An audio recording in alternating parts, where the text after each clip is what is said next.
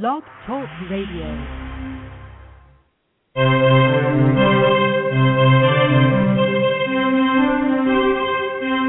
Hi, this is Stephen Nill, CEO of CharityChannel.com. So, you want your charity to succeed?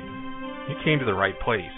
Integration of online and offline techniques is the key to your successful fundraising, and practical advice on going green is what you need.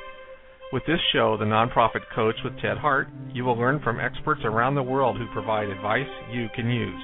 Our host is Ted Hart, one of the foremost nonprofit thought leaders.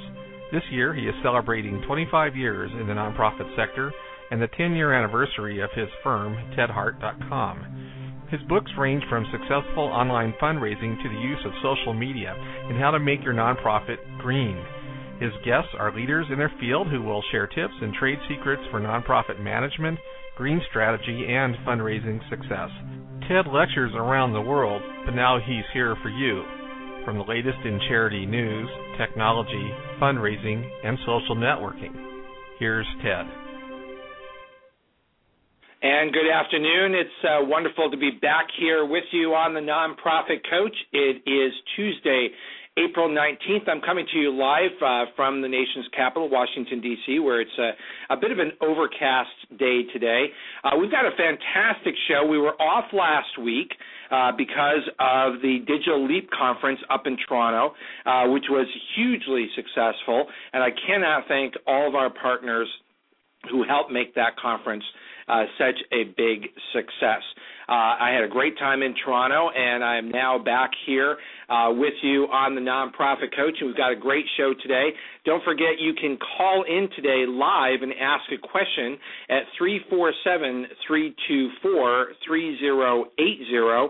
Our page two expert today is Simone Joyaux.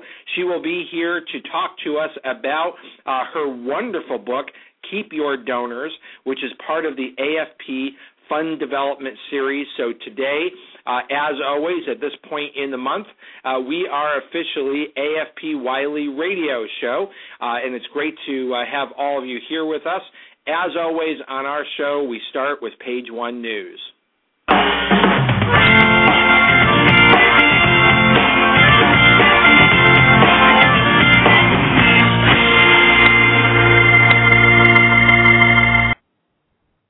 Now, I almost forgot to mention uh, that in addition to calling in to ask a question today, you can, of course, always join us over in the chat room. And I do see some folks over in uh, the chat room. You can uh, type out some questions there or just email them to me at tedhart at tedhart.com.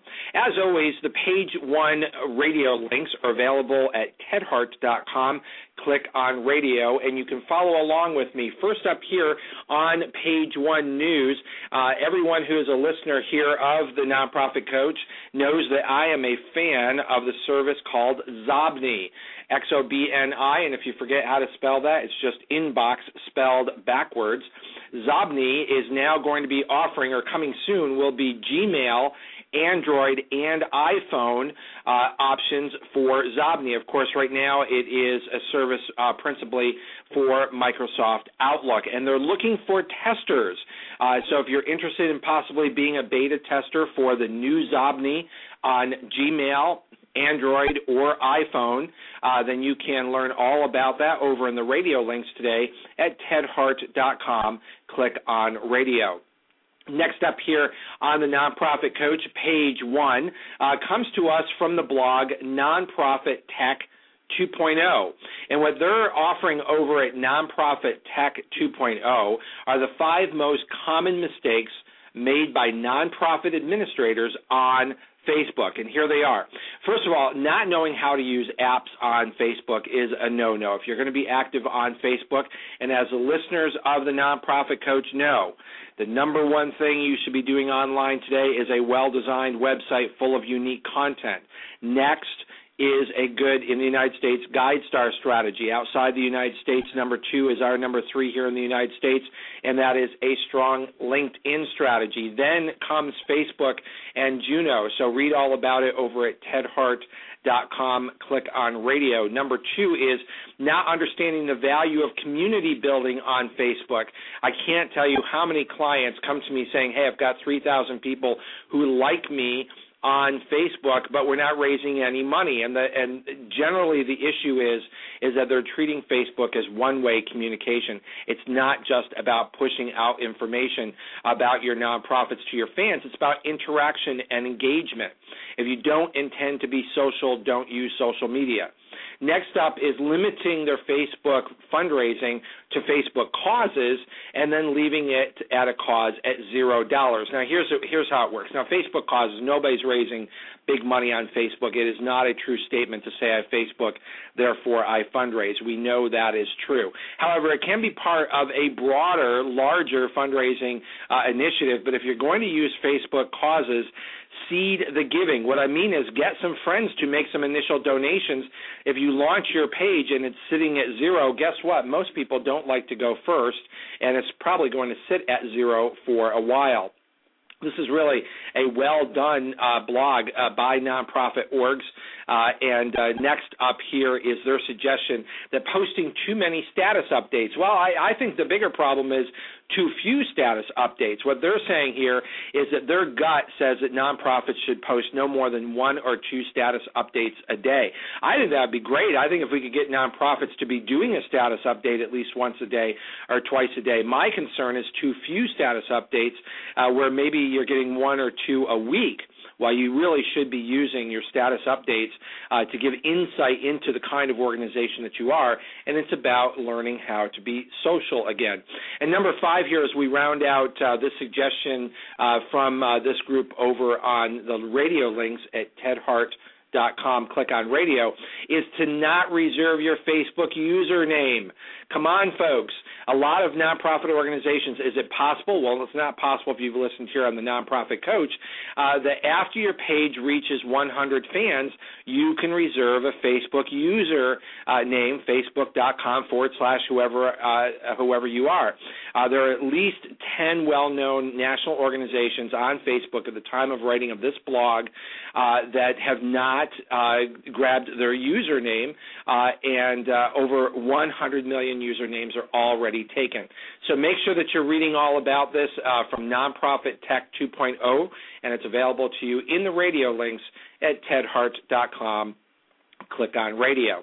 Uh, next up here on page one news, uh, just a reminder that you will be able to call in and ask questions of our fantastic page two expert today. Simone Joyaux uh, is with us today, and she will be speaking about uh, her insights into how to build communications and better, stronger relationships on how to keep your donors. So don't forget, you'll be able to dial in at 347 324 3080. Never too early to dial in. You can dial in now.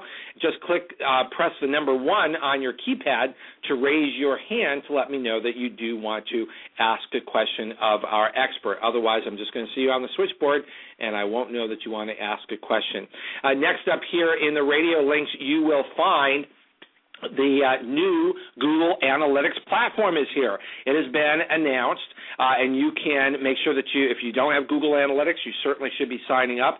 Uh, but uh, Google Analytics users will receive access to Google Analytics' latest and greatest uh, user interface. And this is a new version uh, that's available for your current accounts. and if you don't already use Google Analytics, tisk tisk, you're not listening to the nonprofit coach. Every nonprofit should be using Google Analytics Analytics. It embeds into your website and it will give you tremendous information. It just got better. Read all about it at tedhart.com click on radio.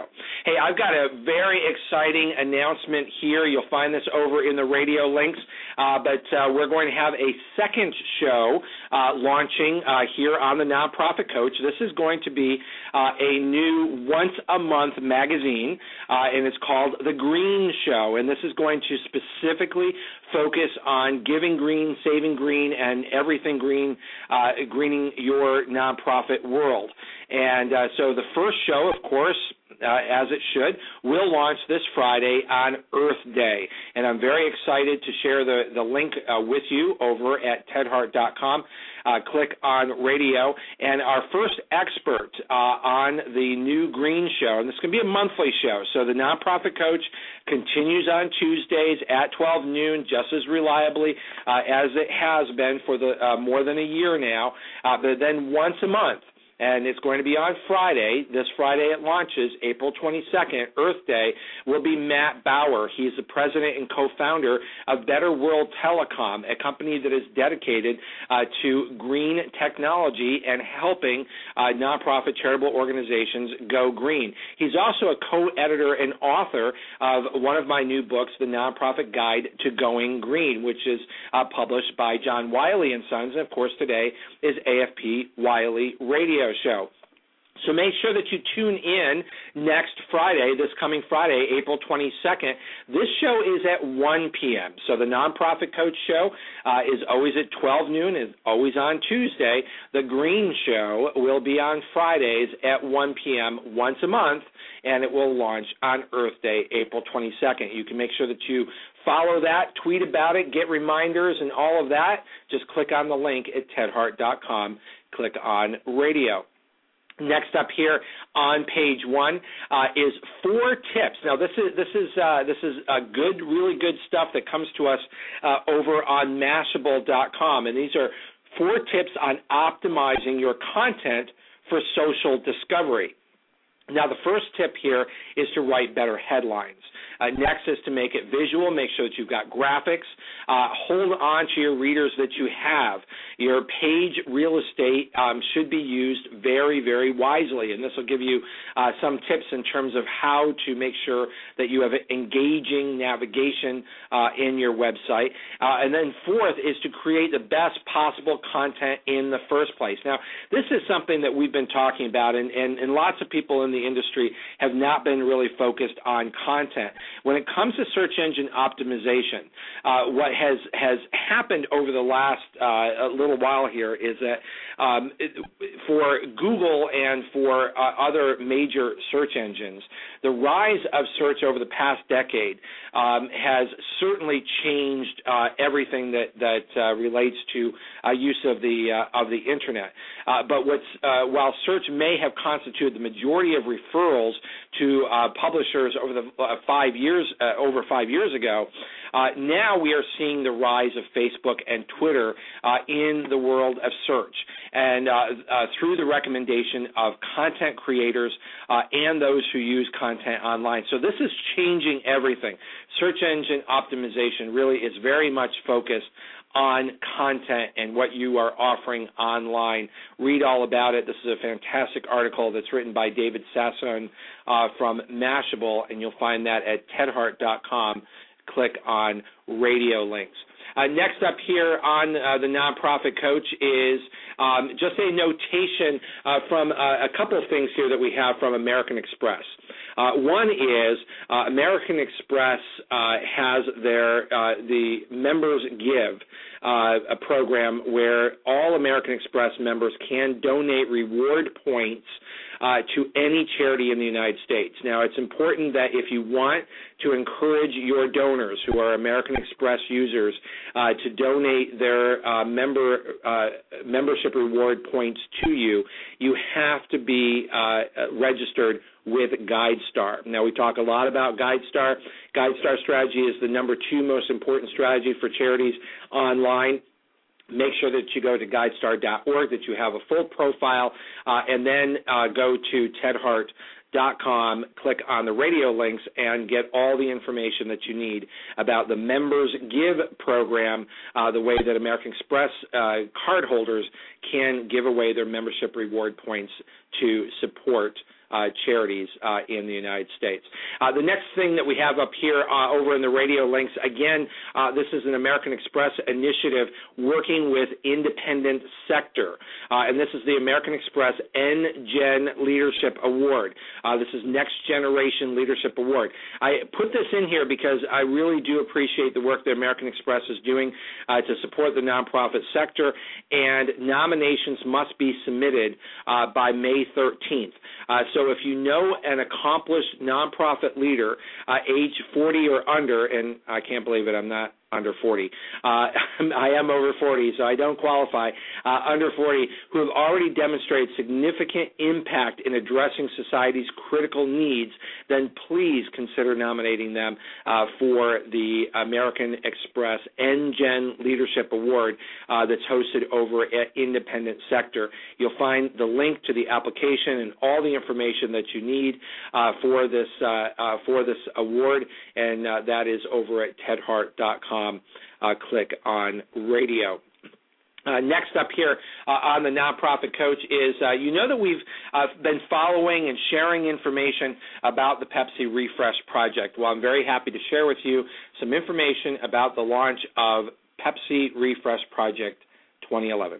It's 2011 and the Pepsi Refresh Project is back. Want to put on a music festival? Throw a block party potluck? Want to join a movement to refresh the world? Then do it with us.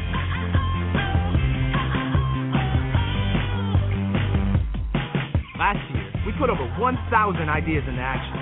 And this year, we're going to do even more. We've kept the three categories you care about most arts and music, community, and education. And we've got something new the Pepsi Challenge. We pose a question, and you submit solutions. It changes each month. In 2011, you have more time to submit ideas, more ideas to vote for, and more ways than ever to get involved. New groups make it easy to connect with like minded people and find projects you love. You can share them with friends on Facebook and Twitter and support ideas by getting everyone to vote. And when you drink Pepsi, you get more voting power. Now Pepsi products have power votes inside. In 2011, up to 60 ideas will receive over 1.3 million in grants each month. That's more grants to more people than ever before. So don't just stand there. Get creative. Start doing. It's time to share, support. It's time to start now.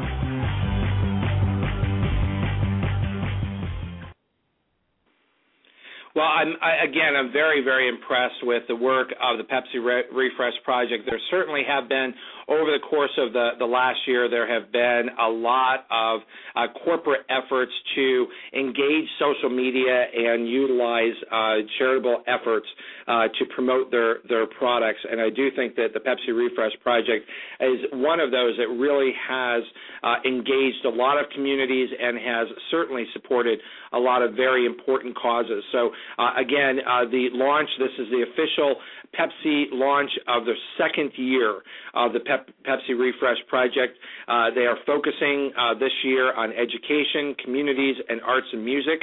Uh, you can read all about it over in the radio links at tedhart.com. Click on radio, uh, but we do encourage everyone to check out refresheverything.com, learn all about it, and become part of this. I think a lot of the ideas that they're announcing uh, this year as changes uh, are going to uh, just add to the social impact of the Pepsi Refresh project. Uh, now, the way that this works is that in the second year, projects begin with five days in the beginning of each month uh, to submit entries, uh, and then voting will begin the beginning of the following month. So, uh, May 1st, uh, the, the first voting will start for the second year of the, of the Pepsi Refresh project. Check it all out. Think about how this might integrate into the work that you do. But this is really about building a larger community and reaching out to a larger number of people. Uh, and that brings us to uh, the, the conclusion of page one uh, today for the uh, uh, the nonprofit coach with Ted Hart. Sorry, that's what our show is, and we're going to move on to page two.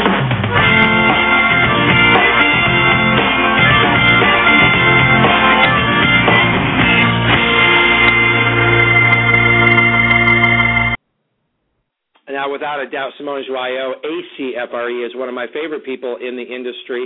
I had the pleasure, she was very kind to uh, orchestrate having me uh, invited up to the AFP Rhode Island conference, uh, and it was such a pleasure, such a, a wonderful, large group that they had there.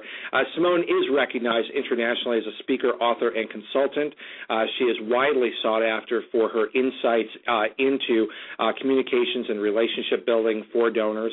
her firm, uh, Associates provides fundraising and organizational development services to organizations around the country.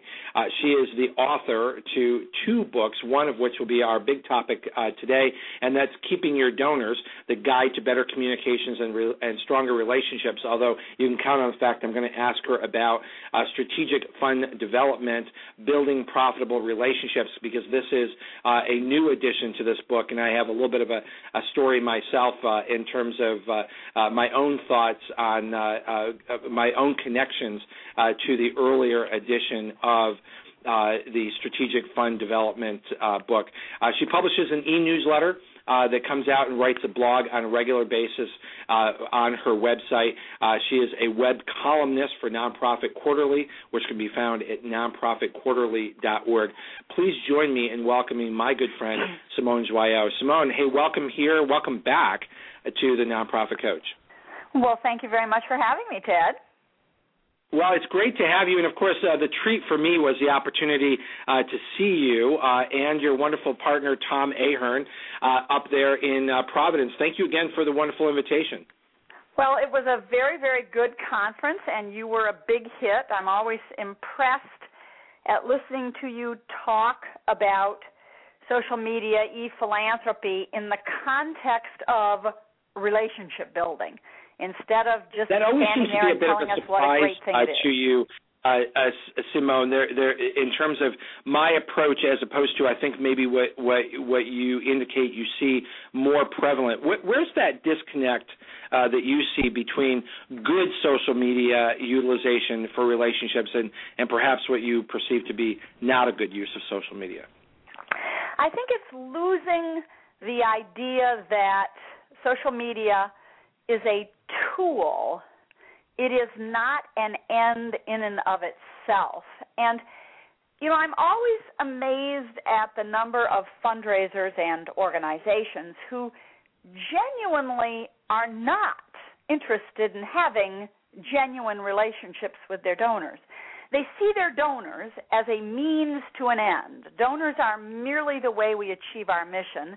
Social media is a great way to achieve our mission. And somewhere in there, the genuine relationship and caring about our donors is lost.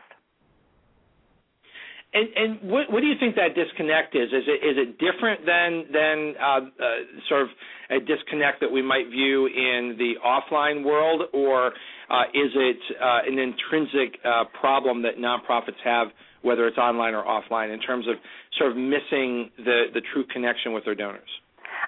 Actually think it's in, intrinsic to the work. I think in the panic for money, we really only see donors, or too often see donors, primarily as this means to carrying out our mission.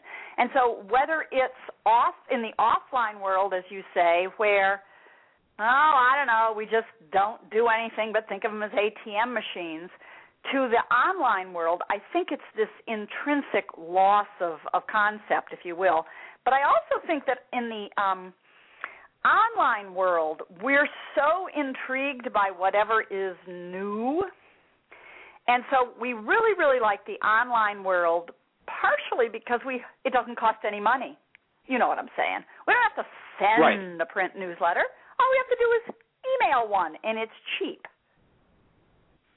And, and do you think because it is uh, maybe more cost effective that there becomes a false sense of security that somehow um, just by using it I'm creating a relationship rather than focusing on the relationship itself? Yes, yes, I, I, I think you're absolutely right. It is it's this false sense of security and and the false sense of so there's the false sense of security about the online world but then there's also this much bigger, I think, Ted, false sense of security, which I would summarize as you're my donor. You love me. No matter what I do, you'll still love me. And it's like, wow, that is so not true and, and that's really the the uh, the essence of, uh, of of your book here. Uh, what I'm going to do just uh, indulge me just a second, uh, Simone, uh, because this is officially for for this month. You are our author as part of the AFP Wiley Radio Show, and we do have special theme music for the oh. AFP Wiley radio show. So I'm just going to play that music so we can uh, then jump in and talk about this fund development series.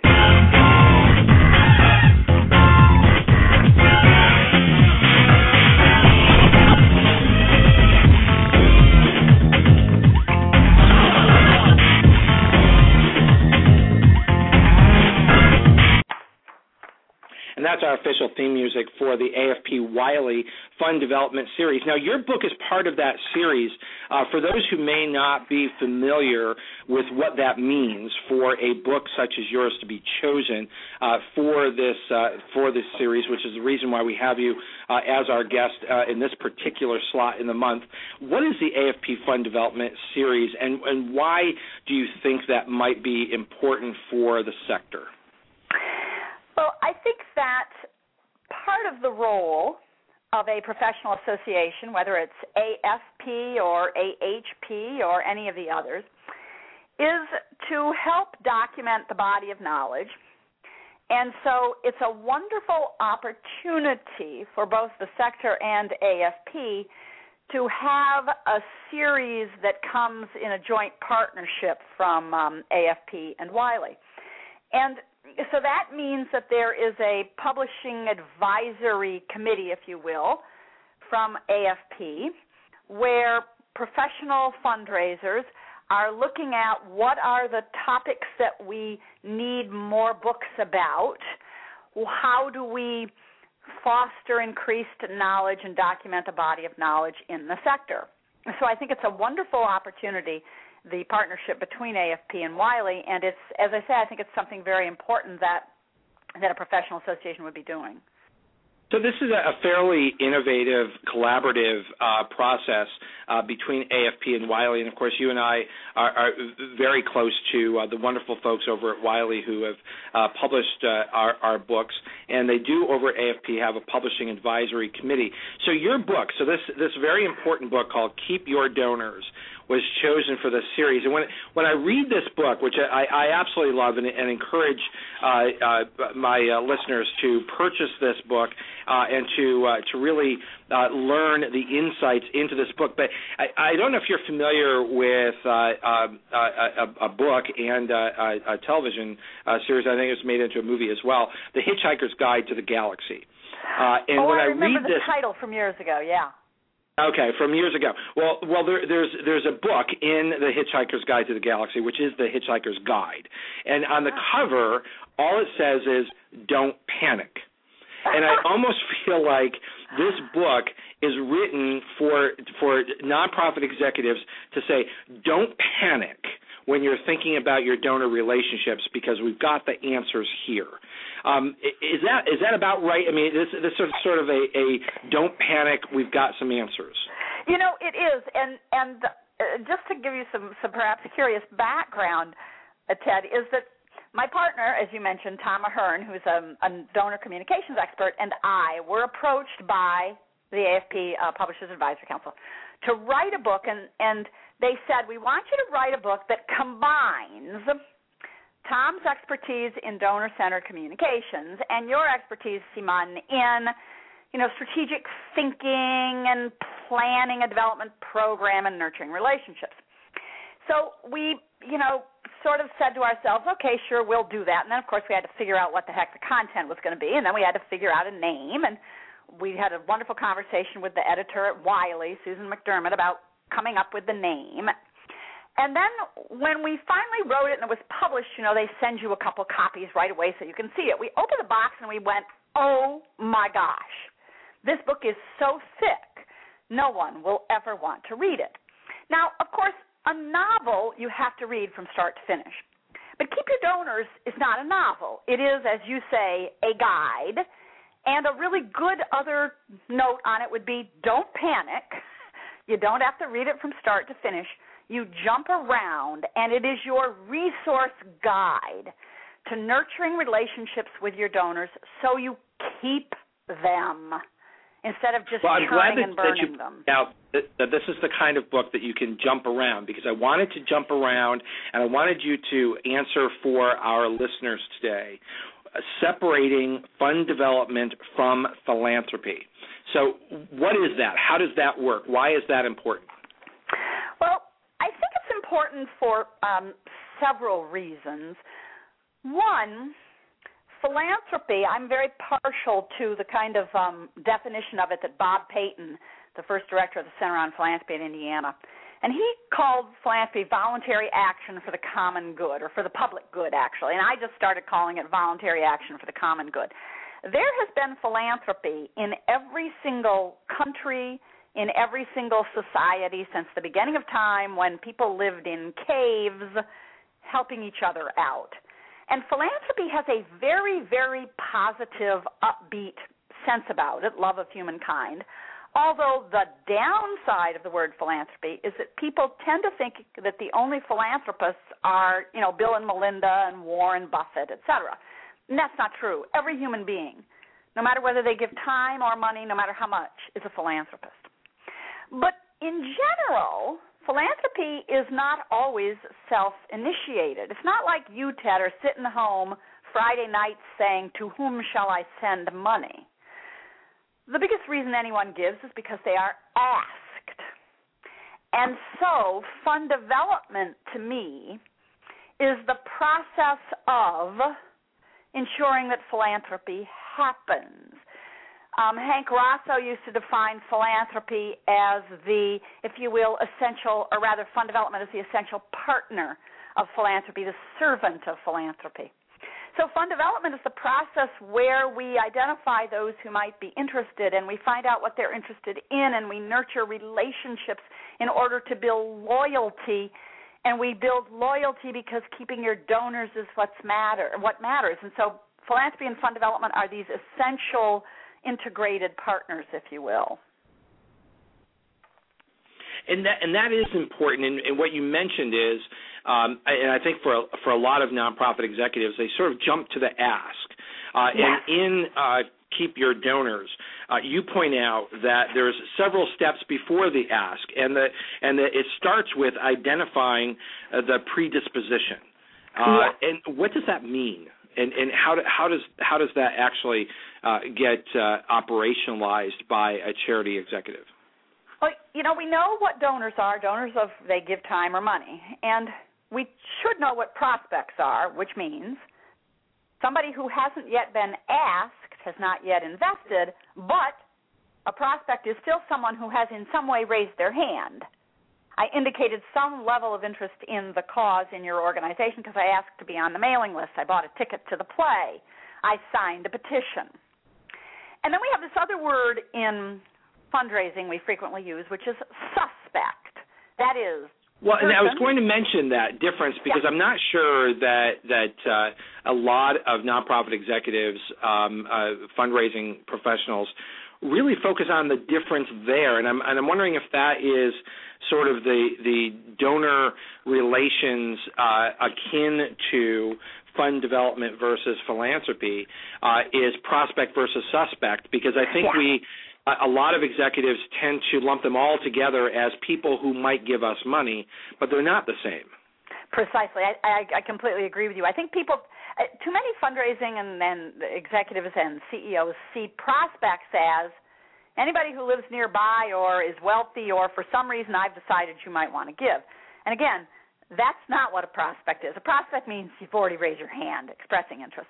So then we have this other terrible word, suspect, which is I suspect that because of your background or the conversation I had with you one day, I suspect you might be interested in giving.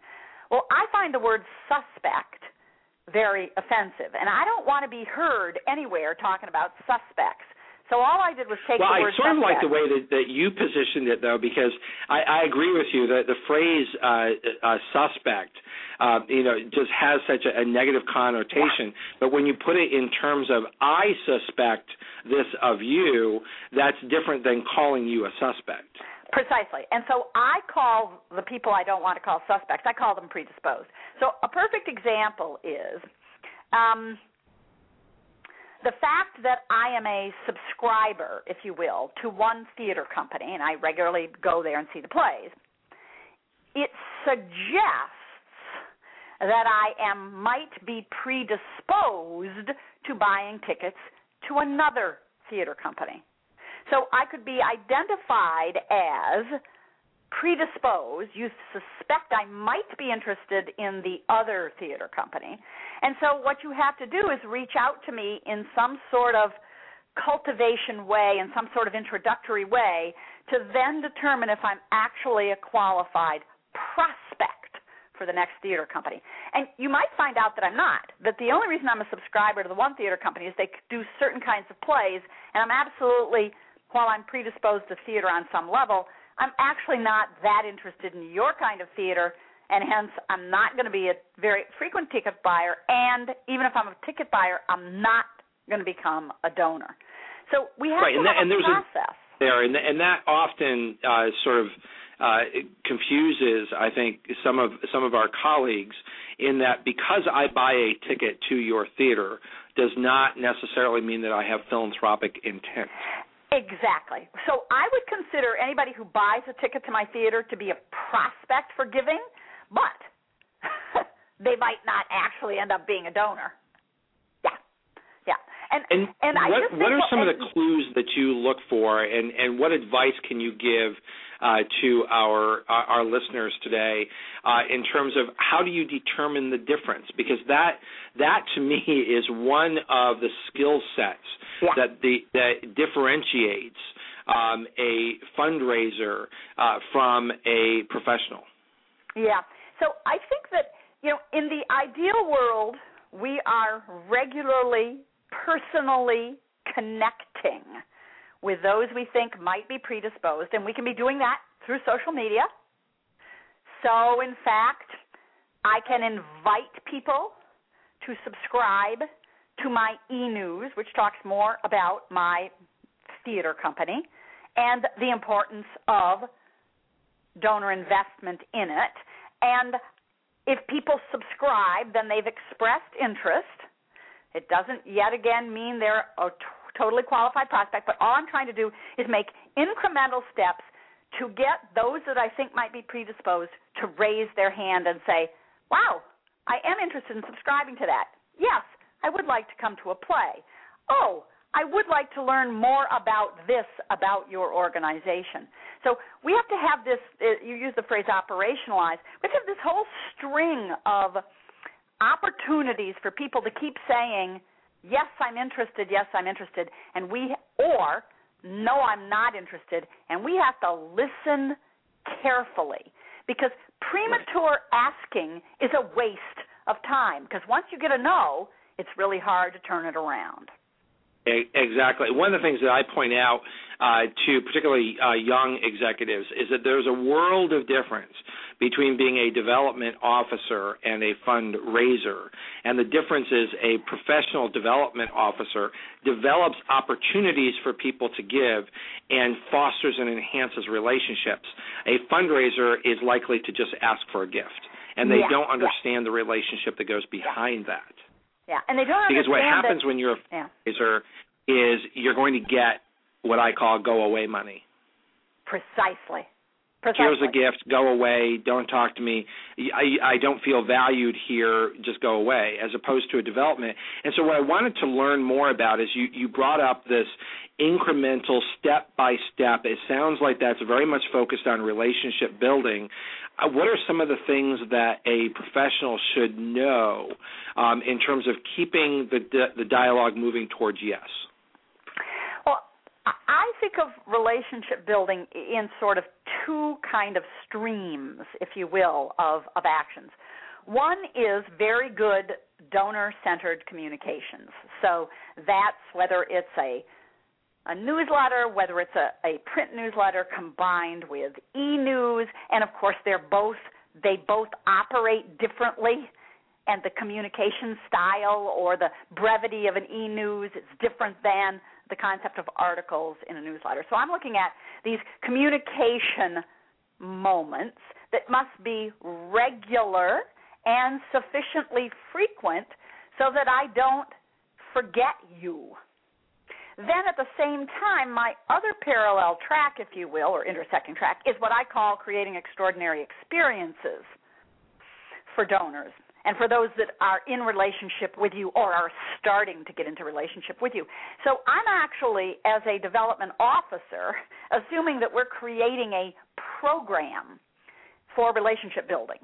So there's sure there's a solicitation program, but there's a program for relationship building, and it has these two streams: communications and cultivation. Communications and that's a serious that that's a serious strategy that requires a lot of thought. That's not something that that just kind of happens. Exactly. Exactly, because you have to have read research like Adrian Sargeant's research about donor loyalty. You have to read the regular blogs, you know, from people like the Agitator and from Jeff Brooks, who are giving us all kinds of information. And then you have to figure out what how much you can do, how you can engage your board members and other volunteers in helping to execute this. So you have to create a very strategic plan based on information and you have to implement it because absence does not make the heart grow fonder and we underestimate how much people really need to connect with us and hear from us regularly. You know, a couple newsletters a year and one thank you call does not a relationship make. Right. It, it, it seems it seems almost mechanical at that point. It's not yeah. relationship driven. In in your book, uh, Keep Your Donors, which is part of the AFP Fund Development series, you point out that action is the objective, reading is optional. How does that that sort of frame uh, the discussion that we're having right now? Is, is, that really what what our listeners should should almost like paste on their their wall uh, to to to say action is the objective? Yeah, you know that's Tom Ahern's area of expertise. This whole donor communications piece, and I think what what he reminds us of is that when you're communicating with people, ultimately the intent is for them to take some sort of action. So I'm inviting you, for example, to sign a petition. I'm inviting you to to register for our newsletter. I'm inviting you to give a gift. And what happens is we tend to think that without much effort we can write a newsletter. It's going to be pretty because we're going to have some designer or somebody do it. And that our donors are so excited, or our prospective donors are so excited to hear from us that they will read anything. I was joking the other day. I was presenting um, a workshop on fundraising somewhere, and I said to the group, you know, I have a master's degree in 20th century French and American literature, and I got A's on all of my papers in at university. And then I looked at him and I said, So is the kind of writing I did for my papers at university, is that the kind of writing we're talking about now now? And thank heavens they all said, No. We're talking about journalism writing. We're talking about headlines that come out of the National Enquirer that grab people's attention. We're talking about, you know, writing at the eighth grade level or lower, and we're talking about writing about stuff that they're actually interested in instead of what the organization decided to tell them.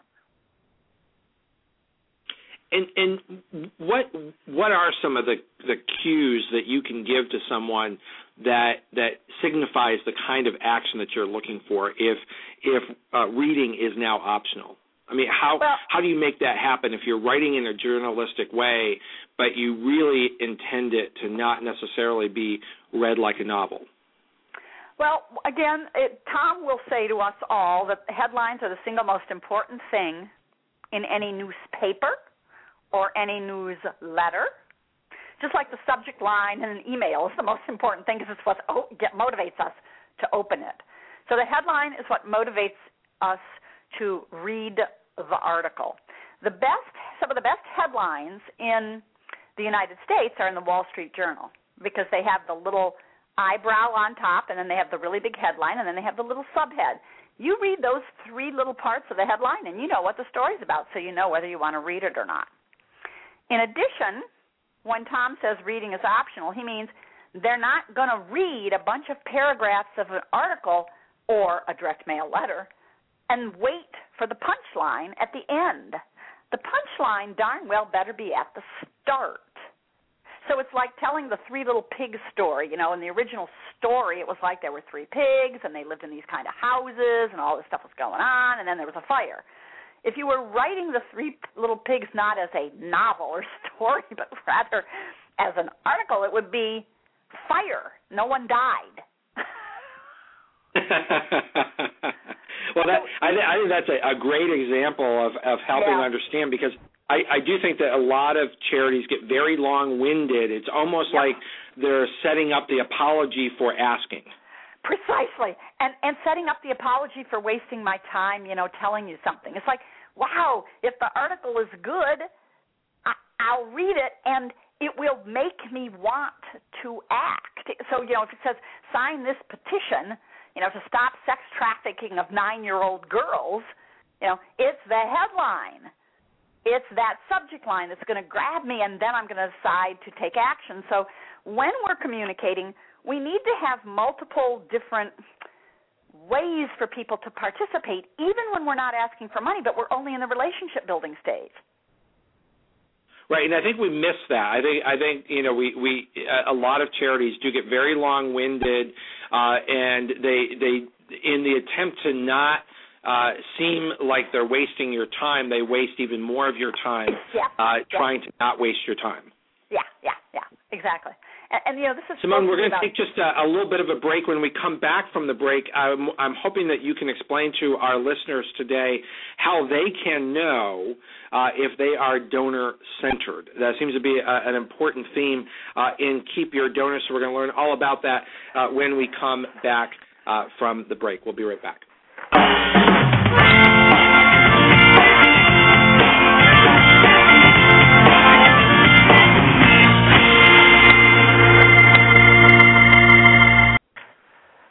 sponsor for today's show is Pesci Law and Accounting. I'm very, very pleased to partner with them, and they are bringing to you uh, my Building a Power Board That Can Fundraise webinar. Uh, this is a, a series uh, that I have done uh, for many, many years, but have rarely done uh, a- in a webinar format. Well, now partnering with Pesci Law and Accounting, it is now available to you. You can register online by going to tedhart.com, click on radio links, and you will find it right there. Uh, the webinar is coming up. It's going to be on Monday, May 2nd.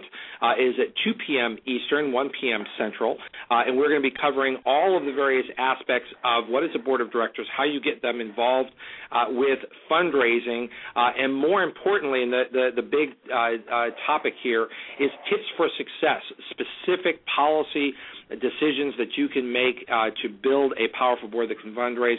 Starts with nominations, goes all the way through to how you manage the board and how you engage and inspire uh, your board members to be involved. So uh, please check it out. Thank you very much to the folks at Pesci Law and Accounting for sponsoring us today and for putting together the Building a Power Board That Can Fundraise webinar, which will take place on Monday, May 2nd at 2 p.m. Eastern. And now back to the show.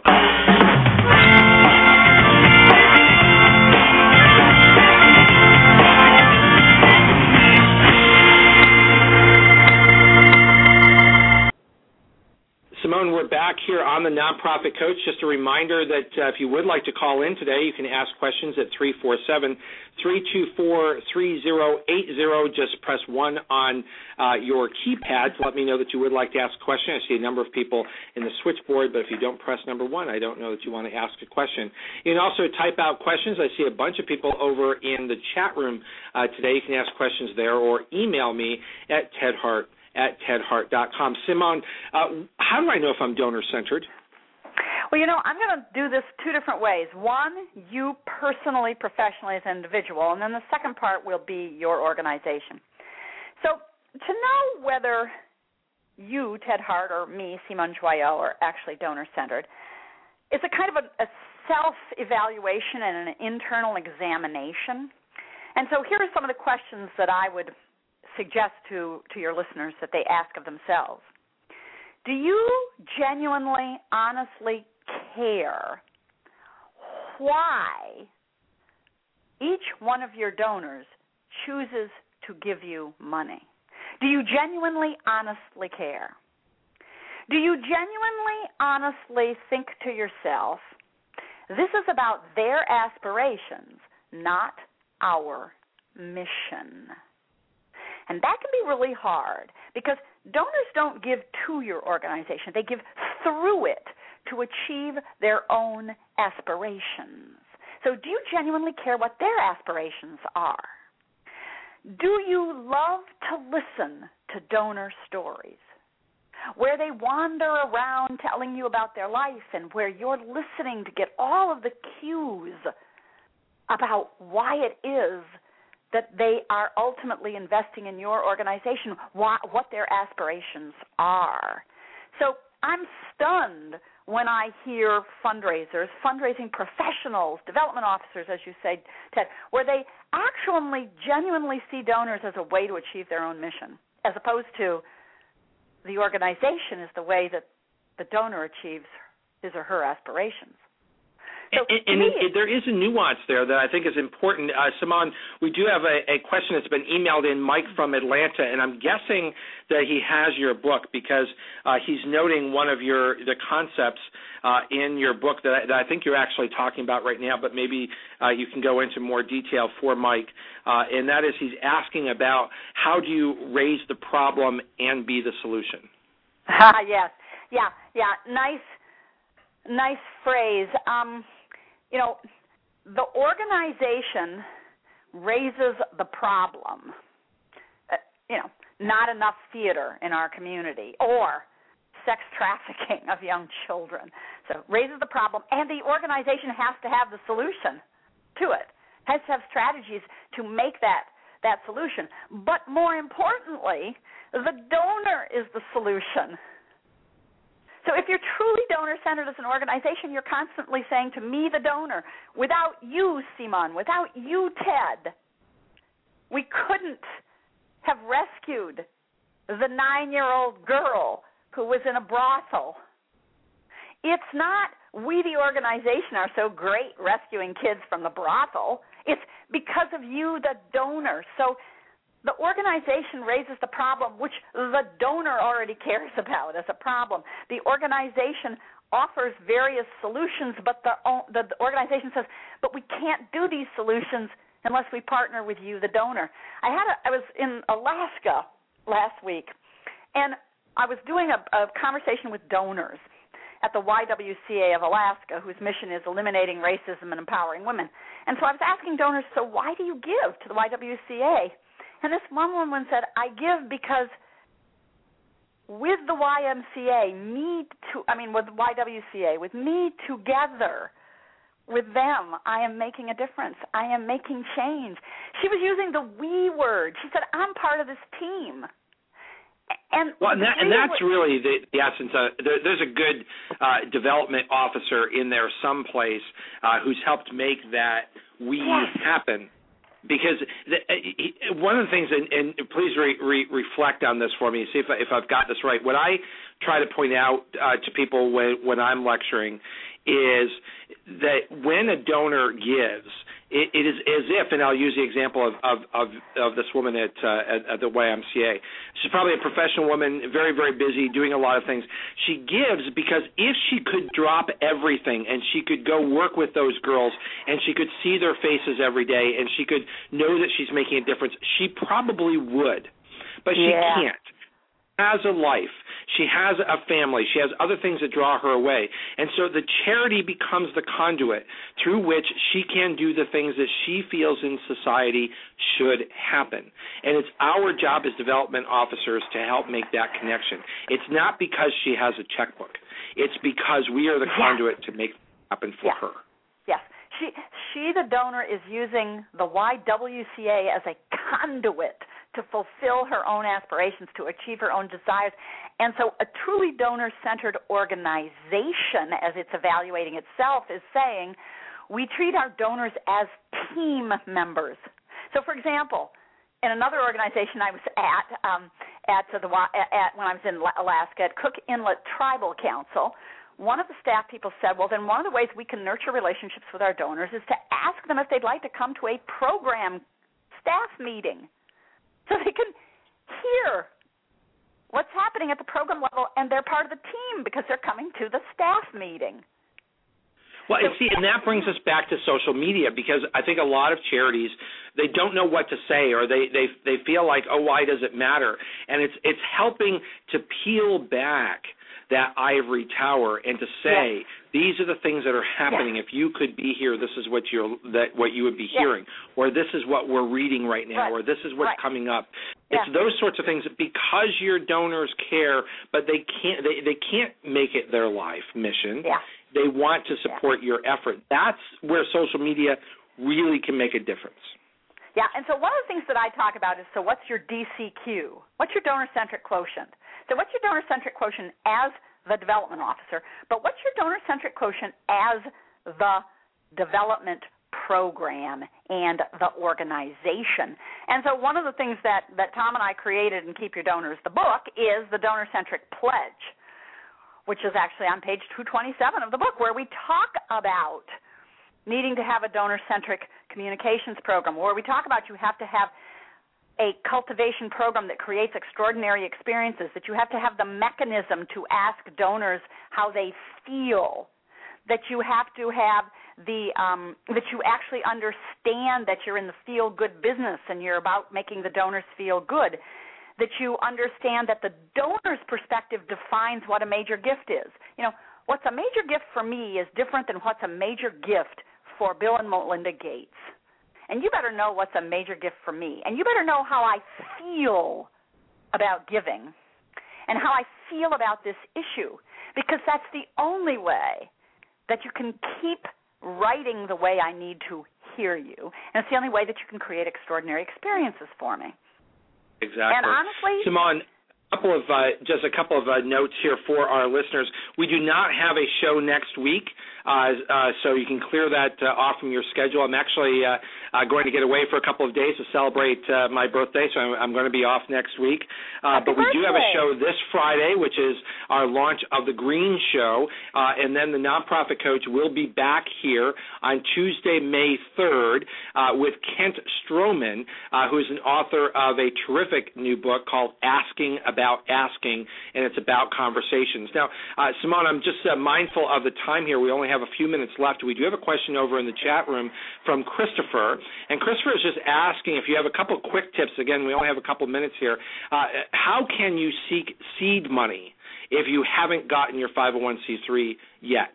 So I'm just wondering if you have any insight into, uh, very quickly for Christopher, if you're looking to start a charity, um, is that sort of angel funding from friends and family? Because it it's not going to be charitable yet. Yeah, it could be angel funding from friends and family. It could be going to your local community foundation and seeing if they give that kind of startup money and if they will recommend a fiscal agent for you. So and that can be charity very that would accept a gift on your behalf. Yeah, exactly. So, Christopher, I think that Simone's giving very, very good advice here on you know, finding another charity that may have somewhat of a related um, uh, interest in what you're doing, yeah. uh, where they may uh, serve as a sort of an incubator uh, for your idea. Uh, Simone, I can't believe the time always flies when uh, whenever we're together. I was wondering if you might just wrap up in about one minute or two, um, just sort of summarizing the most important thing that you can send our listeners away with today today in terms of keeping their donors? If you want to keep your donors, you have to build donor loyalty. If you want to build donor loyalty, you have to build meaningful relationships with them, which means you have to quit looking at yourself and looking at your mission, and you have to start looking at and listening to them. And a comprehensive relationship building program includes donor centered communications and donor centered extraordinary experiences. And all of that is more important and requires more time than actually soliciting the gifts. So that would be my well, summary. On that, that, that is such an important point. Put the emphasis on the relationship building, and the money will come for your organization. Mon yes, Joyaux, ACFRE, a stellar star in our industry, for joining us today here on the Nonprofit Coach. I hope you all join us this Friday at 1 p.m. for the new Green Show, and then we'll be right back here on the Nonprofit Coach Tuesday, uh, May 3rd. Uh, take care, everybody. Have a great week.